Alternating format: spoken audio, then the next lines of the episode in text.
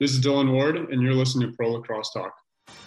Right off the bat, there's Lyle Thompson. Courier, Carly O'Miller showing off those shifty skills. Driver driving hard down the alley, and he scores. What a goal from Josh Bird. Kayla Treanor fires to score. Are you kidding me?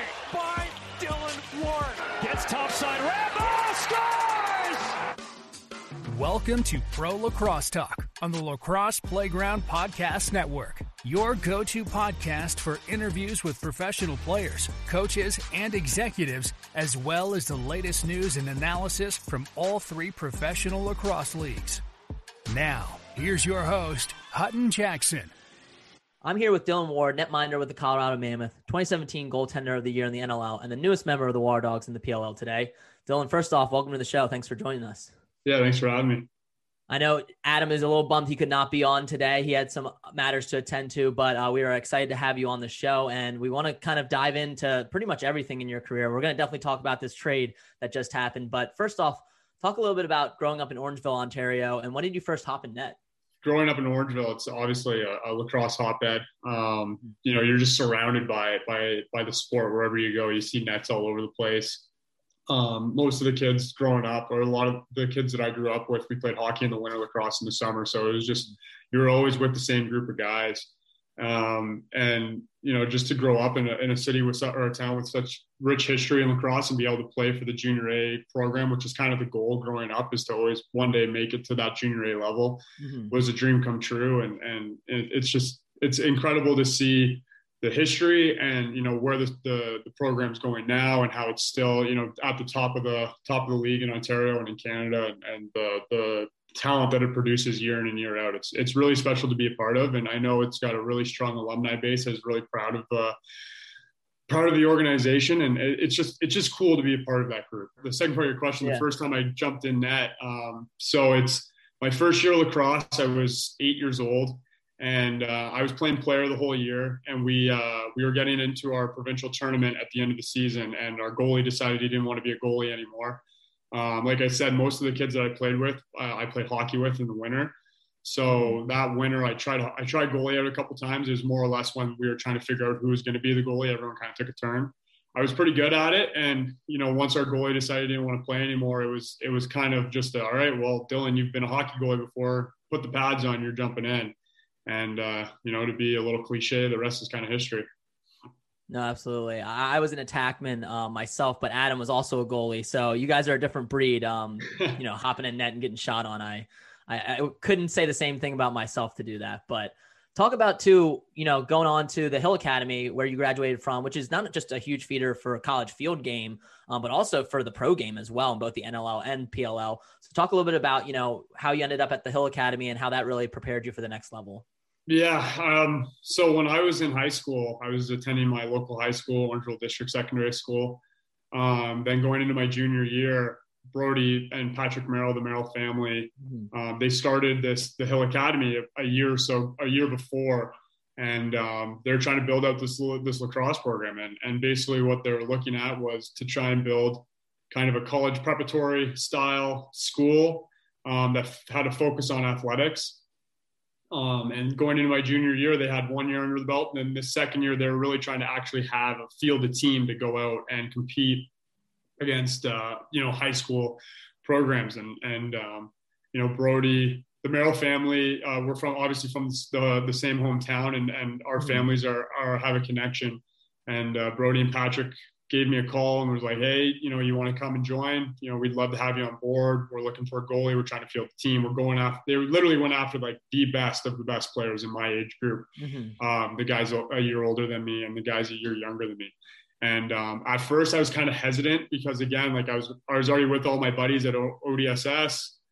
Um, you know, had a great group of friends there, and then the Noble brothers, who I was, I'm still really close with, but was super close with at the time. They uh, they jumped on and joined on with the Hill Academy. And I remember I was at school at ODSS for one week. I just came home one day.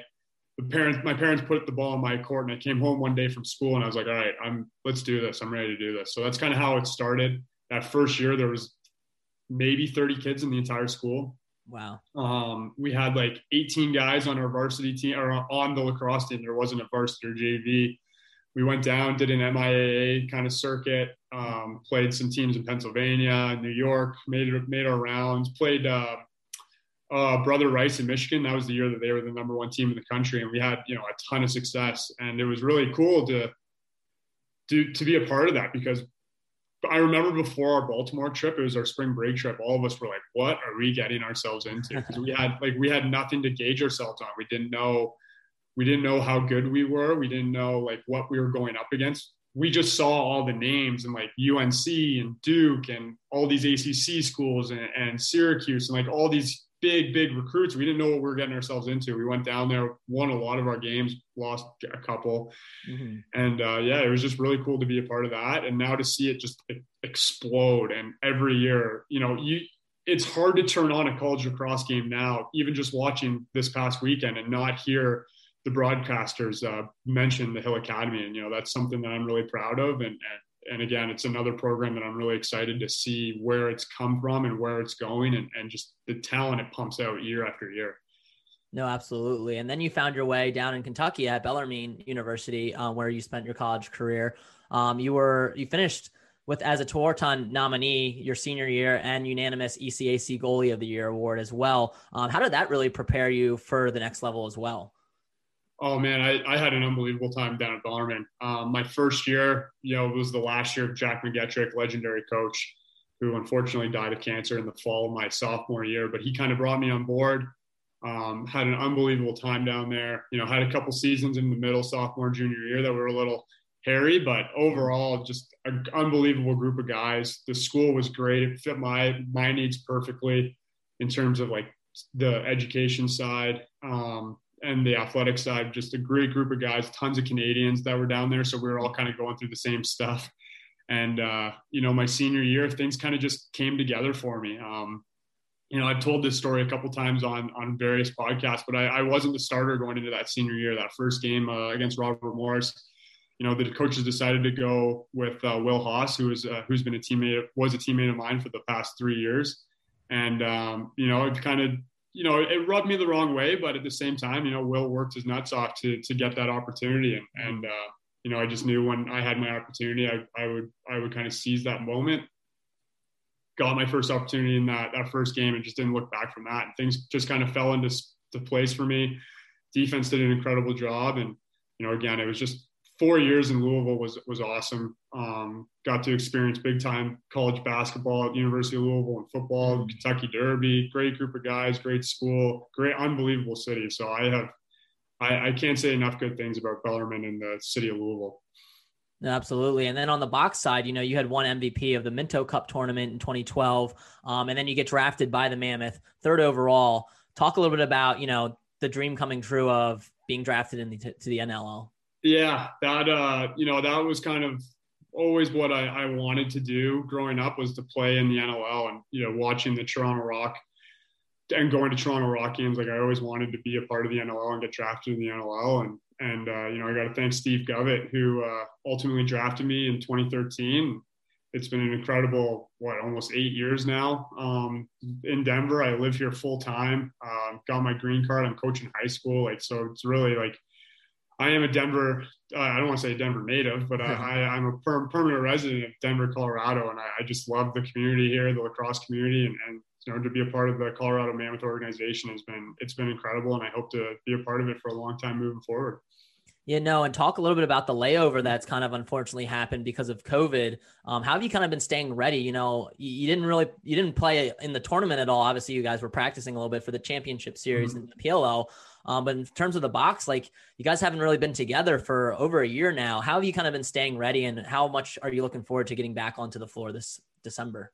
Yeah, it's been it's been pretty crazy, and just talking to some of my teammates and other guys around the league, it's just you know it's it's wild how long this this layoff has been. And mm-hmm. I remember at the start of COVID last year when they first shut everything down and the PLL didn't know what they were going to do. I remember talking to some guys and you know the those of us who play like year round when we were doing NLL, Pro Field, Canadian Box Series back home, like I remember we were talking. It's like, man, this is awesome. Like this is like the first time we've truly had an off season ever, right? Mm-hmm. Because, you know, we're going from junior to college, right? And then, you know, you jump into the program and you're playing year round. So that was like my first time I truly had an off season. I remember the first like few months, I was like, wow, my body feels great. This is awesome. Like, you know, obviously it sucks what's going on in the world, but mm-hmm. this is the first time I've truly been able to step away from the game or step back from the game and, and just like focus on myself and get my body right.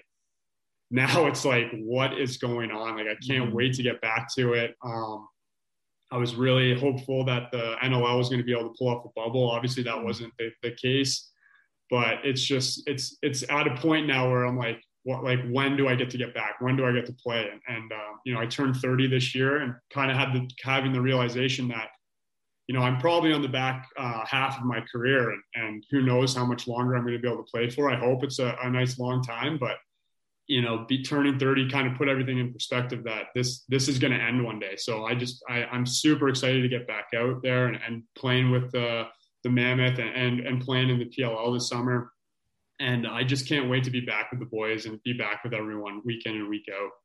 Absolutely, we're anxious to you know see you in Cage uh, very very soon, and we got to talk a little bit about the trade ward that kind of got a lot of hype recently because of the, around the PLL, but a lot of people maybe not know know that that kind of got you know was kind of a running gag starting in the NLL circles. Talk a little bit, tell people kind of how that kind of came to be and kind of how you embraced it as you know a running gag, and now it kind of turned into a you know campaign for you to get to another PLL team and get a starting role? Yeah, so it originally started. We have some super passionate fans in Colorado with the Mammoth, and um, you know, there's some super fans who aren't super. They aren't big on me. They aren't huge fans of uh, of me and my my work. So the, it started with one fan just being like literally trading, tweeting out at Colorado Mammoth hashtag trade ward hashtag fire Pat Coyle and um, I remember I saw it for the first time and just had a good, I had a really good laugh about it. I think I retweeted it, and um, you know, it just kind of picked up steam from mm-hmm. there. Um, you know, the the fans from opposing teams, a lot, a lot of Saskatchewan Rush fans uh, picked up on it and were were like, yeah, yeah, trade Ward, get rid of that guy, and it just kind of like it kind of took off from there, and it's just kind of been um, uh, a running gag, like you said and I've I've I always get a good chuckle out of it. And then uh, this past summer in the PLL, it kind of just naturally took over when I wasn't when I wasn't playing, and and um, you know obviously Blaze was playing unbelievable in the tournament. Uh, but you, you kind of just saw it from time to time. It, it's saying like you, would see the tweet come up, hashtag trade ward, and you know this off season it really picked up steam again. And um, the other day when this trade finally went through, um, you know, I saw a lot of tweets like traded Ward, Ward was traded, mm-hmm. a whole a whole slew of uh, trade Ward style tweets. So it was uh, it's been pretty funny to follow along with, and uh, you know, I've I've enjoyed it. I've gotten a good laugh out of it. No, I appreciate how you took like a dig and kind of embraced it, and now it turned into like a rallying cry to get you, you know, a starting role. so let's talk about the culmination with that trade. Um, you know, I, I think we a lot of people expected you to be traded at some point. We, you know, I personally didn't know if it was going to happen before the season or not, and it happened right at the end of the wire. But um, were you expecting to be traded? How did that kind of all go through? Talk us through like you know the discussions leading up to it. Was it kind of out of the blue, or were there more discussions earlier in the off season? Yeah, so Coach Towers and I had a couple conversations this off season, and um, you know, I, I was talking to him about my desire to play again. It goes back to turning 30 this year and just not mm-hmm. knowing how much longer I'm going to be able to play at the professional level. And, you know, we had some conversations. Um, you know, we were very honest with each other. Uh, he, he, he let me know, and obviously I, I expected this, but he, he wasn't going to give me away for nothing. So he just wanted to make sure if there was going to be a trade, he was on totally on board with it. He just wanted to make sure that they were getting in return what they deserved or what they needed. And I, I totally got that. Um, and I, I, told him that if a trade didn't happen, you know, I wasn't going to hang my head. There was, I wasn't going to hold anything against them. I was going to show up at camp like I did last year, fight to to be a starting goalie for the chaos. And um, you know, we had some some great conversations um, as the off season kind of went on, and after the the college draft kind of happened. I wasn't so optimistic about a trade happening, and then literally ten minutes before the the deadline, I get a call from Coach Towers, and you know, he lets me know that there's a trade in principle. They're just waiting on all the approvals, and he'll uh, he'll call me back when it gets pushed through. And then, you know, two, three hours later, I'm sitting there. I'm like, wow, did this happen? And it's like, what's going on? Am I with the chaos? Am I with the water dogs? Like, where, where are we at right now? And then I get the call. It, goes through. We had a, a, great conversation there. And, you know, I wish nothing but the best for the chaos boys. I had a great time with them in the, in the bubble last year. And AT was awesome the whole way through. And, and, uh, you know, I, again, I wish them nothing but the best. I, I, hope to catch a beer with a couple of those guys throughout the throughout the summer. But you know, I'm just I'm really excited to be with the Water Dogs, have a chance to compete for a starting role, and you, you can't be you can't not be excited about this Water Dogs team with the offseason that they had and the additions that Coach Copelan has has put together. So I, am very excited to to jump on board and and get into training camp at the end of May. No, absolutely. I mean, it's almost like a total makeover for the Water Dogs. You know, they were only an expansion franchise last year, but uh, yeah, we're certainly excited. You know, me and Adam joked that Chaos probably had the two best goaltenders in the world, you know, on the roster. No disrespect to the other great goaltenders in the league, but we're certainly excited to see you, you know, again on the Water Dogs now having a starting role uh, as we assume. You know, I know we got camp coming up, but um, we're very, very excited to see you, you know, with a new new start with a team. Um, going off of that, let's talk a little bit about the international side of things too, because you're an all world goaltender. You're the first goalie to win MVP in world games as well, winning in 2014. Um, and you won gold medal that year. Then the following games in 2018, you guys lost a heartbreaker to Team USA. So talk a little bit about the highs and lows of the international game and your excitement for the upcoming World Games. Yeah, I mean, first off, what an honor to be able to uh, to wear your your country's jersey in uh, in international play you know, 2014 was an unbelievable experience. Um, year out of college, I wasn't playing in the PLL that year. Uh, kind of going into the tournament, not not cold, but like not playing in games or anything, not getting these world class shooters to shoot on me beforehand. I remember going in and it was like all the talk was about how good this Team USA team was going to be. You know, team of destiny, dream team, compared to, to the, the the whatever Olympic basketball team that just rolled through everyone. Mm-hmm. So it was kind of nice to have such a young roster, no expectations, no pressure on us. We could kind of just roll through the round robin, work on what we need to work on. And uh, once we got to that gold medal game, it was just like, you know, there was literally no pressure on us. Everyone was like, Team USA. It wasn't like, is Team USA going to win? It was how much is Team USA going to win by? Mm-hmm. And um, you know, we literally in the locker room, like we just had no pressure on us. We were just, you know, we were pretty, pretty. It was pretty light. Everyone was just like getting ready for a regular game, and we had our game plan. Coaches uh, prepared us to the best of our ability, and we just went out there and we executed it to an absolute T. And, and it was an unbelievable experience to be around guys like Brodie Merrill and Jeff Schneider who had done it before, mm-hmm. and a lot of guys that I've played against, um, like Mark Matthews and Curtis Dickson, and Kevin Crowley and, and then be be with like guys that I grew up with in the Noble Brothers, right? So like it was just such a, a cool experience, um, top to bottom, and and to to bring home a gold medal was was an incredible honor and um, something I'm I'm truly never going to forget. I have my jersey hanging up in my house. Um, it, it, was it was incredible. And then fast forward to 2018, you know, kind of coming in as like a quote unquote veteran. Um, again, we have a young team and a little bit more pressure. And, and the, the way that we lost that game was, a, it was a heartbreaker. And, um, you know, it was, it was an incredible game from start to finish. The, the way that, that it ended absolutely sucks, but, you know, it kind of just lights a fire under me for, for the next world. And hopefully I have the opportunity to play for, for Team Canada again. Obviously, that's a few years away, and um, you know there's some really good young goaltenders in the college ranks right now. Um, coming up. So I'm I'm obviously going to have to earn that spot, but I'm excited for another opportunity, another crack at the at the World Championship, and and you know it's just something that I don't take lightly, being able to represent my country. No, absolutely, and it's always exciting to see you know the best of the best, uh, you know, wear their country's colors and, and go up against each other. We're gonna take a quick break, hear a word from our sponsor, and then we'll dive into our five and five segment. When you need mealtime inspiration, it's worth shopping Kroger, where you'll find over 30,000 mouthwatering choices that excite your inner foodie. And no matter what tasty choice you make, you'll enjoy our everyday low prices, plus extra ways to save, like digital coupons worth over $600 each week. You can also save up to $1 off per gallon at the pump with fuel points. More savings and more inspiring flavors make shopping Kroger worth it every time. Kroger, fresh for everyone. Fuel restrictions apply. Today's episode is sponsored by Duke Cannon Supply Co.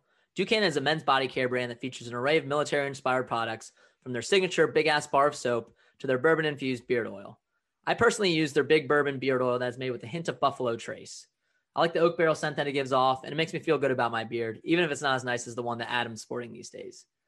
As an Army reservist, I also love that they donate a portion of their proceeds to U.S. veterans. So go ahead and check out Duke Cannon. Use our code LAX10 to receive 10% off your order and find your own signature scent. Welcome back to Pro Lacrosse Talk on the Lacrosse Playground Podcast Network. All right, so welcome back. Now let's dive into our five and five. We'll start off with the lacrosse questions. And the first one I ask, and I'm sure there's a lot as a goalie, you guys have your rituals and your routines, but what are some pregame routines that you have? so I have my pregame and pretty much down to a science. Um, you know, I like to go what go sit in the stands before a game, listen to some music, just kind of clear my head. Mm-hmm. Um, go over my my notes I have, mental notes I have for the for the upcoming game. I'll do that for like 15, 10, 15 minutes. Then I'll go back into the the room, get dressed the same way every time, not listening to music anymore, but kind of just keeping to myself. Mm-hmm. Um, and then when I go for warm up, I like to have warm up be the same every time and, and as consistent as possible. So that, that's kind of my, uh, my, my pregame stuff. Awesome. And then number two, what has been your favorite venue to play lacrosse at? And that can be on the box side, field side, pro, international, can be any level. Yeah. So I would say I'm going to go two ways with this. They're both in Denver. Uh, Pepsi Center or Ball Arena is obviously unbelievable uh, arena. It's it's the atmosphere is you know truly second to none. They they truly put on a show, and, and our fans are are super rowdy. So I I it's been awesome to play at Ball Arena and call it my home uh, home arena. And then uh, Dick's Sporting Goods at the 2014 World Championship, the the championship game. The crowd was was massive. The sides were virtually packed and uh, it was it was really loud, and there were a ton of Canadian fans there. So that was, you know, those are two of the coolest places that I've played. And then I guess obviously going back, I have to say the Tony Rose Arena in Orangeville. That is like the the best um, arena in junior junior lacrosse that you can play in. Awesome, no, that's great. Um, some good ones right there. Number three, who's been one of your toughest players to face in your career? Maybe it's a player that's just kind of had your number, I guess, in games, and that's been really tough. But you love competing against them.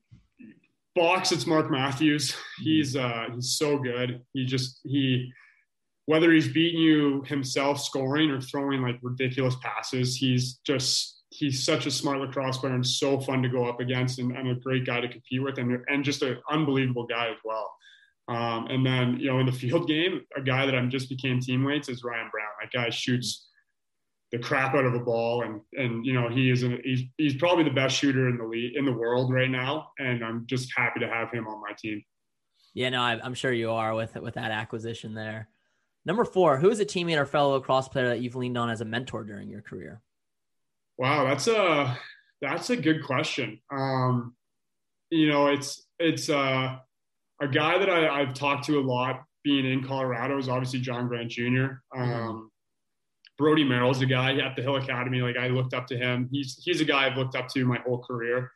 Played with him multiple times with Team Canada, box and field, or sorry, with field. Coached by him in the Hill Academy. So I'd probably go with with Brodie Merrill as a guy I really uh, looked up to and, and just watched how he kind of carried himself and, and kind of learned how to to to be a pro probably from him.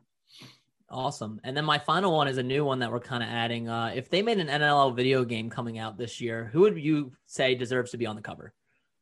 I think right now, the most dominant player in the NLL, I'm going box on this. Mm-hmm. It's Graham Hossack. The guy's a machine. Mm-hmm. He's like, I think he's a robot. I'm not convinced that he's a human being, but the guy is just, he's the most, I, you can't deny him being the most dominant lacrosse player in the world right now. And I, I think the the people who aren't familiar with him and the the PLL fans or the field lacrosse fans are going to see this summer what this guy brings to the table. And I've never heard more people talk about how hard it is to go up against a defender than um, Graham Hossack. So I think that's the guy right now. Yeah, and his nickname is the Cyborg. So yeah. You know, I I remember when we heard that he might be signed with the PLL, I immediately shot up to you know our draft boards. I mean, I think everyone knew Lyle was going number one, but you know, we weren't surprised just watching the NLL game that he was going to be right there at number two. Um, so certainly looking forward to his return to the field. Uh, moving on to the off the field questions, what are some hobbies or activities you enjoy doing when you're not on the field or floor? Love golf. Um, you know, try to golf as much as possible. Uh, living in Colorado, we have gorgeous hikes. Uh, so, or trails, I should say. Um, so I love going on hikes. And then uh, this winter, I actually got back into skiing. Um, again, living in Colorado, I have world class resorts 30 mm-hmm. minutes an hour from my, my house. So well, those are probably my big three golf, hiking, and uh, skiing. Awesome. And then number two, who is a player in another sport that you admire or enjoy watching? Uh, I mean, Auston Matthews right now. I'm a I'm a big Leafs fan. He uh, he's just so dominant, and um, kind of watching him kind of help him and Mitch Marner kind of help bring the Leafs back to the the limelight and and uh, contenders for hopefully Stanley Cup this year. Um, mm-hmm. He's probably one guy I really I really enjoy watching. You know, and they have a great shot too. You know, Can- Canadian teams now being in that division. Um, you have you know four teams making it. Um, so yeah, I think the Leafs have a pretty solid shot, especially because you know they've had some competition, I guess, between the other Canadian teams, but um, I think they have a pretty good road ahead if they continue and keep it up. Yeah, I was just going to say the, the it'll be interesting for NHL playoffs because they're all playing within their division. It'll really mm-hmm. it'll be interesting to see if like one division dominates over the others, or if it's pretty even. Just because you know it's like it's like the Big Ten right now that we see in, in lacrosse, mm-hmm. right? Like obviously Maryland and Rutgers are leading the way, and the other teams have really bad records. It'll be interesting to see like when these NHL teams play against other divisions, are they as good as their record? Are they worse than their record? Are the other divisions better, or worse? What if like what that'll look like. Yeah, no, I'm, I'm looking forward to it. I'm a big hockey fan, so definitely looking forward to the playoff hockey coming up.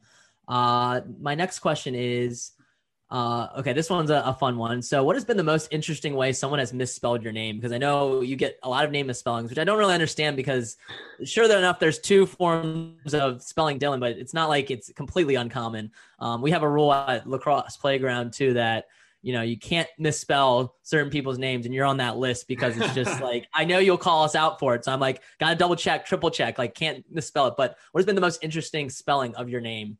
I think the D I L L I O N is probably the funniest because there's just no second. There's it's not Dillion. It never has been Dillion. It never will be Dillion. But I think the funniest one I got was on. I can't remember if it was Lax Sportsnet or the NLL, but it was like the headline had my name spelt right. It was for a video. Mm-hmm. It was like the the title or the title had it or the tweet had it correct, and then the video description the name was spelt wrong. So that was probably the funniest thing where I was like, "You guys were so close and you blew it." Missed it by that much. Yeah. Number four, what is your favorite meal, and do you prefer to dine out, take out, or cook at home? Um, during COVID, I've really picked up my cooking game. Um, I really enjoy using my barbecue. Uh, love, I mean, sim- very simple. Throwing a couple steak, ribeye steaks on the on the grill uh, with some, you know, um, vegetables, asparagus, and a salad. That's probably my go-to meal right now. If I'm going out, if I'm at an Italian joint, I'm getting chicken parm. Um, and if I'm at, you know, a steakhouse, I'm getting a, a ribeye medium rare with all the oh, fixings. There you go. There you go. All the fixings.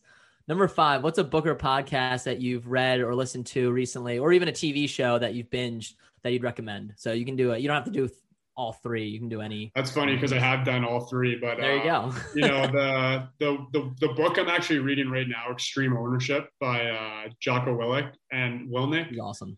And yeah, I'm so I'm I I'm I'm just in the start of that right now. It's been recommended to me by a handful of people but it's it's an awesome read. I, am I'm, I'm at the very beginning of it. Um, just kind of they're just kind of talking about how you know leadership is top down and, and you're only as strong as your as your leader essentially. And if if uh, you can't if you're if you're a truly great leader, you can't be blaming stuff on results based on other people. It's you know you always have to bring things back to yourself and what can you do differently as a leader to to try and get the results that you're looking for. So so far so good. It's an awesome read. Um, but yeah, I would I'd recommend that right now. Awesome. And then my final uh, question: This is not related to the five and five, but what is some advice that you have for a young player looking to one day play lacrosse professionally? I mean, you got to love it.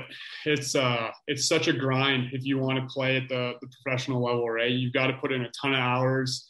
You know, you need to you need to. It's super cliche. You hear it all the time, like you need to play when you're not at practice. You need to have your stick in your hands when you're not at practice. You need to be getting reps when you're not at practice, right? But that truly does go um, a long way. And that doesn't mean like doing drills or just doing shooting drills. Like that could be like messing around with your buddies in the backyard playing mini sticks mm-hmm. or whatever it is. But you just you just need to love the game because you know, high you start you, you start a youth, you get to high school, it starts to become a little bit more of a grind. Then if you play in college, it's a, it's a full time job on top of school, and then in pro, you know, it's all gone. Like it's all on yourself. Like if I if I don't go to the gym today, I'm not going to have a coach yelling at me. If I don't go get reps at some point, you know, I'm not going to have a coach yelling at me or, or making me run because I wasn't I didn't do something. Like it's all like I need to do this on my own or I'm not getting paid. And especially as a guy like myself who's a full-time lacrosse player, like if I don't take care of those things away from the the PLL and away from the NLL, like I'm not going to have a paycheck. So it's just it's you've got to love it. You've got to embrace the grind of it. And then once you get through the high school and college and get that opportunity to play pro,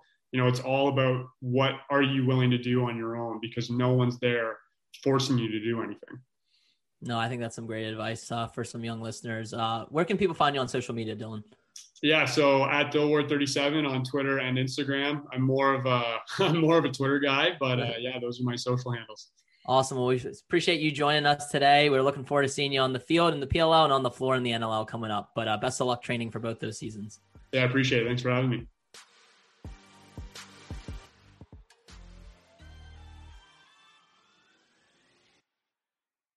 Another day is here, and you're ready for it. What to wear? Check. Breakfast, lunch, and dinner? Check. Planning for what's next and how to save for it? That's where Bank of America can help. For your financial to-dos, Bank of America has experts ready to help get you closer to your goals. Get started at one of our local financial centers or 24-7 in our mobile banking app. Find a location near you at bankofamerica.com slash talk to us. What would you like the power to do? Mobile banking requires downloading the app and is only available for select devices. Message and data rates may apply. Bank of America and a member FDIC. Today's episode is sponsored by Duke Cannon Supply Co. Duke Cannon is a men's body care brand that features an array of military-inspired products from their signature Big Ass Bar of Soap to their bourbon-infused beard oil. I personally use their Big Bourbon Beard Oil that is made with a hint of Buffalo Trace.